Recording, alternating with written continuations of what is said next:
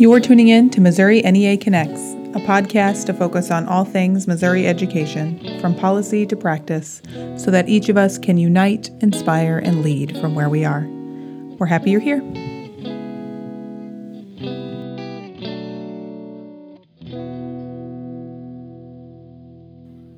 What's been happening?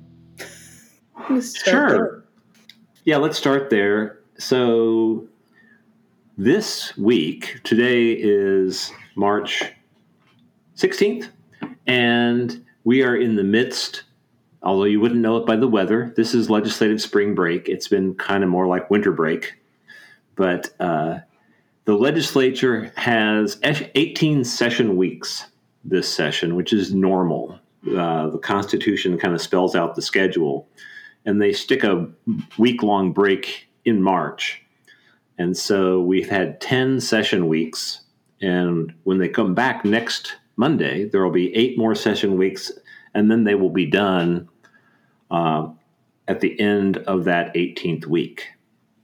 And so this kind of isn't mathematically the halfway point, but it feels like the halfway point because you kind of take stock at this point. You know, you you uh, take a little time off to recuperate, and you also pay kind of attention to bills that have crossed chambers. That is, a bill that started in one chamber has made itself through the process in that chamber and has been sent over to the other chamber because typically by the spring break priority bills in a topic area will have made that through. They'll do more. You know, they'll continue to work on their own bills for a number of weeks after they come back from spring break. But at some point, each chamber will also start to give some attention to the bills that have sent over from the other chamber. And so in my update, I noted that each chamber has sent the other three education bills so far. And on the House side, the top priority seems to be, again, the open enrollment bill of Representative Brad Pollitt. This year it's House Bill 253. And that bill was perfected, that is, debated and amended, and then passed with a narrow majority. It got 82 votes in favor. The minimum to pass the House is 80.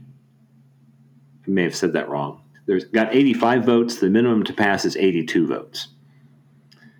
And it has always, the last three years, passed the House, but with just barely enough votes uh, to reach the constitutional minimum.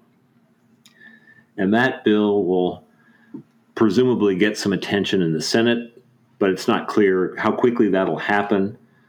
The Senate, the top priority education bill that they sent over was Senate Bill 4, which is Andrew Koenig's bill. It started as a bill pertaining to like the curriculum ban topics and you know, uh, critical race theory, and also parental information access and it accumulated a couple other provisions. There's something about um, a program for civics training of educators. There's a number of provisions, several provisions that relate to school finance. It actually adds uh, basically formula funding for kids living in poverty. It increases that and it also creates formula funding calculation for students who are homeless in our school districts. So that bill has already passed the Senate in in a in an expanded form. The uh, other bills that have been passed by the two chambers, they're kind of lesser in their current substance. But you know the way this process can work is you you know after 10 weeks in nobody can honestly say they have a good idea of which if any of these bills or some other bills kind of yet to be identified will actually be the ones that at the end of session get loaded up uh, you know pass both chambers in some form go to conference and may ultimately you know land on the governor's desk and so you know, you can't really ignore these other bills that have passed. One of them is um, House Bill 70 from Chris Dinkins, is uh, pertaining to school protection officers, and House Bill 827, Phil Christofanelli, pertains to some tweaks to stuff that the legislature did last year on full time virtual schools. Uh, meanwhile, the Senate passed the Bible bill, Karla May, Senate Bill 34, which was also something the Senate passed last session, but it didn't make it all the way through the process. And they've also passed Senate Bill 75, Rusty Black, and that bill pertains to public school retirement and has a button that's got like the 2.55 factor for 32 plus years of service. It's got the so called bus driver provision. It's got several pieces to try to encourage our experienced educators to stay in the classroom longer, allowing them to work more, earn a little bit more in order to help address in a small way the challenge we face in retaining our experienced educators and uh, in the difficult times that we have right now. So, those bills, while not as massive as the open enrollment and the Parents' Bill of Rights slash CRT ish bill, they're out there. And the Senate Bill 4, the Parents' Rights and Curriculum Ban language, you know, it's really, it's kind of what we might call heavy because it has so much stuff to it and it's expensive.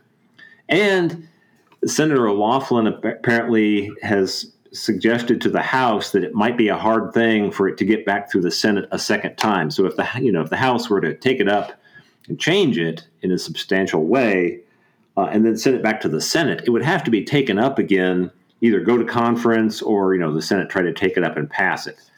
Uh, so you know they would prefer that the House just you know accept the Senate's glorious and um, brilliant language in all areas, so that it doesn't have to come back over. But that seems unlikely. They had a hearing on kind of the the analogous curriculum and parent access bills uh, in the House committee within the last week or so. Phil Christofanelli has one. I think it's House Bill 627. And then uh, Ben Baker has House Bill 482. And both of them are much less in terms of substance and breadth. Uh, Christofanelli's bill, in particular, is like three pages of printed law. It has the parent access stuff pulled into one little part. And then the only thing it has on the curriculum side is language that we saw kind of last year. Shamed Dogan, who's been termed out, he drafted some language that said um, it's kind of in a, the anti discrimination topic alone. And it says that you can't make a student affirm that they believe, you know, like one race is better or worse than the other, etc. So it's much smaller it doesn't really speak specifically to topics that can be taught. Um, it basically focuses on a kind of a not, you know, a a non indoctrination approach, which really is not a thing. So you know, it's clearly this has kind of a, always been a political thing, but this language actually kind of reflects that in that it, it you know, the substance of it is very targeted against something that would be very unlikely to ever see. So anyway, that's a maybe a long way to say, you know, where it feels like we're about halfway through the session. We've had a couple bills, including priority bills, pop over, but you know, we're still eight weeks out, and they could still pass other bills, and those lesser bills um, and some others that haven't quite made it across could easily be ones that become vehicles. So that's kind of what's gone across chambers. What we, the one thing that we see still kind of parked potentially for some debate right when the legislature comes back might be the somewhat controversial topic of changes to assessment and accreditation. Uh, Paula Brown had her committee hearing on House Bill 49. That hasn't come out of the House committee yet. But Sen- Senator Jill Carter has Senate Bill 85, which addresses similar topics. and it's actually on the Senate calendar for perfection. So, um, somewhat soon after they go to that formal calendar, they will get to Senate Bill 85.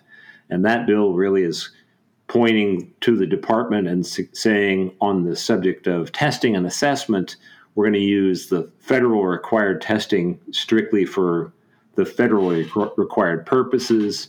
We're going to give a lot more uh, credence, if you will, and and include in the report card that a school district would do um, the kind of information that it's gathering currently from the assessment that it already uses that is much more tied to what teachers are teaching and kids are learning. And then on the accreditation side, both of those bills call upon the department and the state board to recognize the national and regional accrediting agencies that have been ex- existing for a number of decades and that are used by some other states to be an option for uh, seeking accreditation, um, essentially making MSIP an option that a district could choose, or they could choose to work with an accrediting agency. So we do, we also I think would see we're likely to see some action on that once the Senate and the House are back in session after spring break. What is the likelihood of bills passing or really moving far if they haven't moved already before spring break? So it's it, it starts to decline, obviously, as you get farther into the session.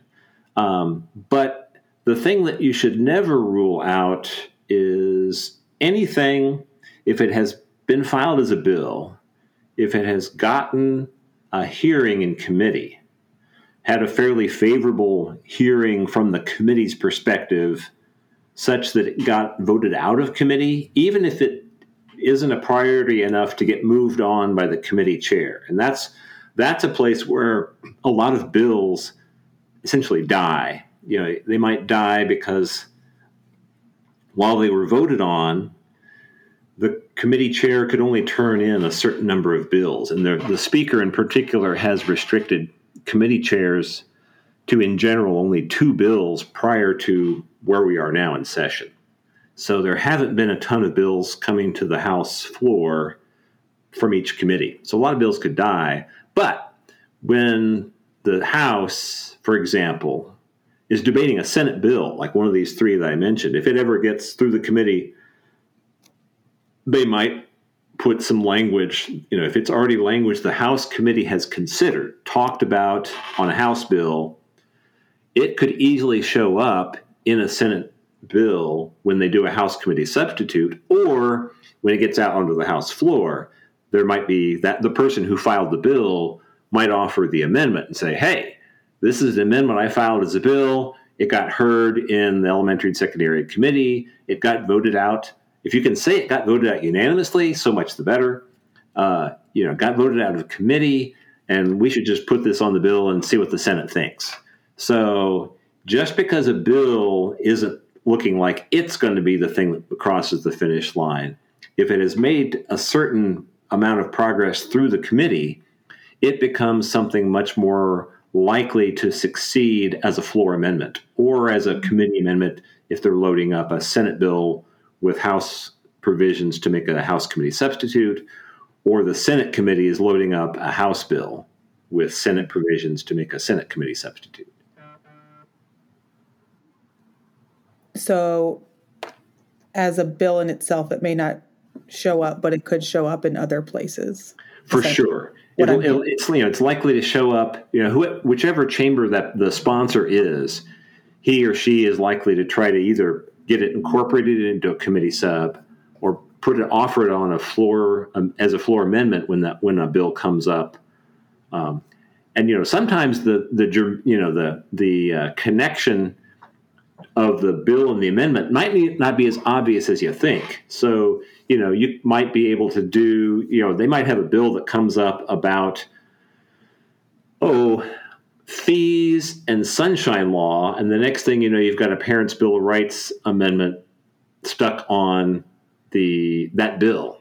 And you're thinking, mm-hmm. oh, wow, okay, so now we have a semi education amendment on a bill that, you know, never went to an education committee sponsored by somebody who wasn't trying to move anything in the area of education.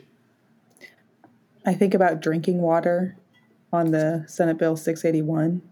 Right, right. Yeah. Got a lot of tea leaves that you have to read.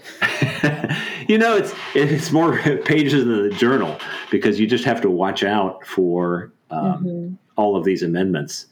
One nice thing is, you know, we do have we do have technologies that can track for like particular sections of law getting amended, so that like if I say, you know, there's this amendment that would pertain to this section, mm-hmm. and and and the sponsor throws that on to some bill, even if I'm not in the chamber when it happens, uh, I'll probably get a little message from the tracking situation that says, "Hey, that amendment just got put onto the X, X bill.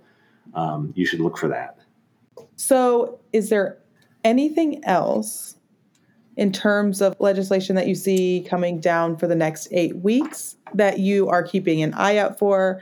Uh, yes, the testing uh, yes, the accountability, the accreditation bills that are happening that are brewing a little bit. You're going to be looking at for those. Anything else you're looking at? There are, like, you know, we have state and we have local government finances. You know, we have institutions that we fund through tax revenues of many kinds. And pretty much every single type of tax at the state and the local level, there is legislation trying to reduce that tax. Mm-hmm. So, you know, it's not clear yet which, if any of those, are actually likely to pass. You explain to me what hold harmless means because I have heard this term so much in the last mm. three weeks, and I am like, what is that? What is that? So it's in theory, it should mean a stop loss provision. In other words, it's something where you've you've changed how the formula, for example, works and the conditions of a district through its parameters, kids, property, etc., say it should get less state money.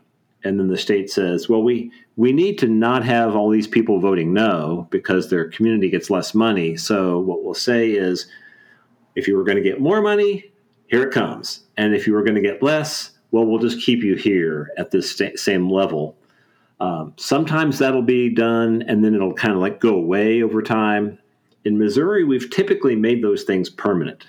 Um, so the net effect is this when de- the Department of Elementary and Secondary Education runs their formula calculation for every LEA, which includes uh, most or essentially now all of the charter schools and all school districts they're going to run a number under the formula, which is, you know, it's going to look at local resources, it's going to look at the number of kids and their identified needs and create a weighted ADA. If the dollar figure or per pupil amount, depending upon how big you are, if it generates less than the appropriate comparison amount that they got from old resources back at the last time that provision got amended, then we pay them that higher amount. So they're getting, in mm. a sense, more than the f- current standard of equity under the formula and their kids' identified needs and other parameters call for. It's kind of like a bonus. Mm-hmm.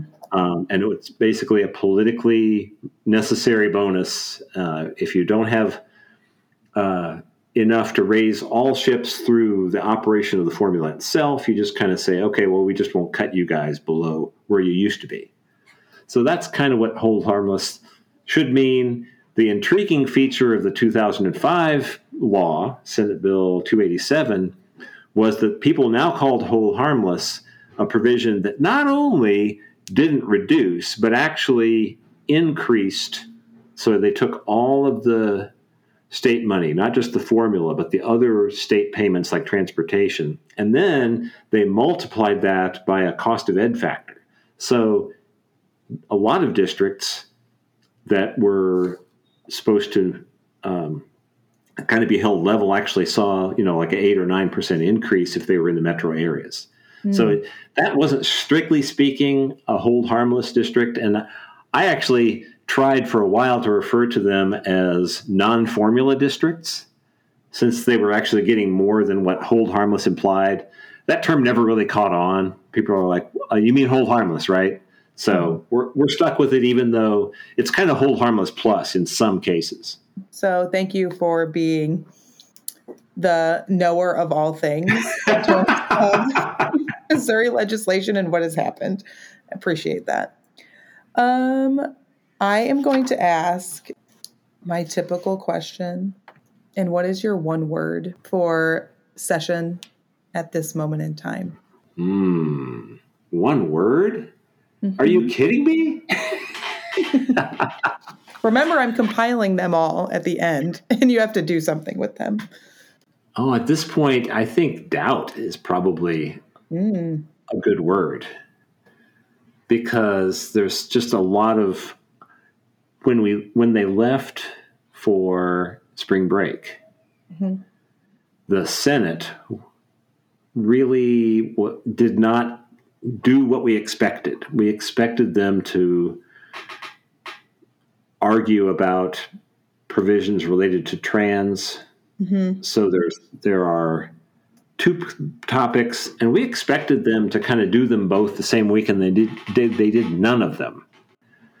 So the reason I say doubt is because there was kind of a reemergence of the ideological rift between what used to be in prior sessions, we called it the conservative caucus. And they said, oh no, we've disbanded. They did, you know, wrote out a letter last summer to the rest of the Senate saying, we've disbanded. But on this topic, you know, there was efforts in, amongst various kind of factions. Uh, you know, the, Senate Democrats were opposed, but they were trying to, you know, negotiate to limit you know things that they were maybe not not keen on but recognizing you know the we're outvoted you know we have we can only negotiate as much as we can. So then there was negotiations between different parts of the rest of the senate and it just kind of didn't gel to produce a legislative outcome hmm. and so now we're left with a lot of questions about where does that leave the rest of this session hmm. uh, in terms of you know other do we expect them to immediately return to that topic when they come back in session or maybe sometime next week mm. um, do they reach an outcome and if they reach an outcome does it involve something that is so draconian in its process that it creates a you know essentially a problem that make disables the senate for the rest of the session so there's a lot of, I would say, doubt on that topic. Um, and you know, in terms of the outcomes on those two priority bills, open enrollment and the Senate Bill 4, Parents' Bill of Rights, uh, critical race theory, et cetera, you know, is there going to be motion on the Senate bill? Will the House create, create its own thing and then stick it onto maybe some other Senate bill that trots over at some point? Um, there's a lot at this point, you know, with 8 mm-hmm. weeks to go it's very unclear um, how that things move forward in the next few weeks. Other than that, the House will work on the budget, and, and we may know more at that point. I mean, because we'll probably, you know, we're going to see how things roll out after as they come back from break. You know, do the, do they do the gears come back in motion, or do things get sideways? Let, let, me just add, add one more thing, and that yeah. is, I think our, you know, we, we're having great participation in our Capitol action days. We've had a lot of folks write postcards to legislators talking about some general topics like here's how I keep parents informed. You mm-hmm. know, here, here's how my classroom would be affected if we had resources taken away by, you know, charter school expansion or vouchers. Mm-hmm. So I don't want our members to think that there's any reason to hesitate in sharing and getting to know your legislator. What legislators really need to hear, maybe more than anything, is really an understanding of all the good work and the challenges that our educators face, how they're working, you know, on a daily basis with their students, with parents, that there's so much good going on um, in our public schools, and that you know, we, yeah, we see these high-profile things going on brought forward by a few people with whatever motivations they have but they need to see the real picture back home of what does that public education really look and feel like and what's it what is it accomplishing in their district yes I think that's so important, especially with everyone focused on APRs that in the new iteration of MSIP. Yeah. We are so much more than that number. Yeah, you let them know that you know on a day by day basis, you know the map is like especially for elementary kids and teachers, the map is essentially useless. Mm-hmm. You know yeah. what mat what matters is the teaching and the learning, mm-hmm. where the kid is at. The kid kid is where the kid is at, and the teaching and learning relates to where they're at and where and, they're going and where yeah. they're going and how they're progressing. And the map doesn't it, you know, it's never, it was never and can never really fulfill that kind of a function. But if you want to actually know, okay, what is the, you know, how's my kid progressing? It's the work and the assessments that are being, you know, the, and the the learning and what the kids are doing and what the teacher's doing, how they're teaching and how the kid is learning. And you know, there's a conversation every day going on between the teacher, the student. The parents are you know typically mm-hmm. very involved in that. That's that work is going on and that's the work that really drives you know educational success. Not you know the map doesn't really do that and it never will and it never could. And i would i would never think that one uh, assessment could. Right. Ever. Well i have no doubt in you being there so um, thank you. always appreciate our conversations. I look forward to the next one. We will, the next one will be like four weeks left, right? If we do it in four weeks, there'll be four session weeks left. So I did the math right. I'll be ready for that budget conversation, especially now that I know what hold harmless means.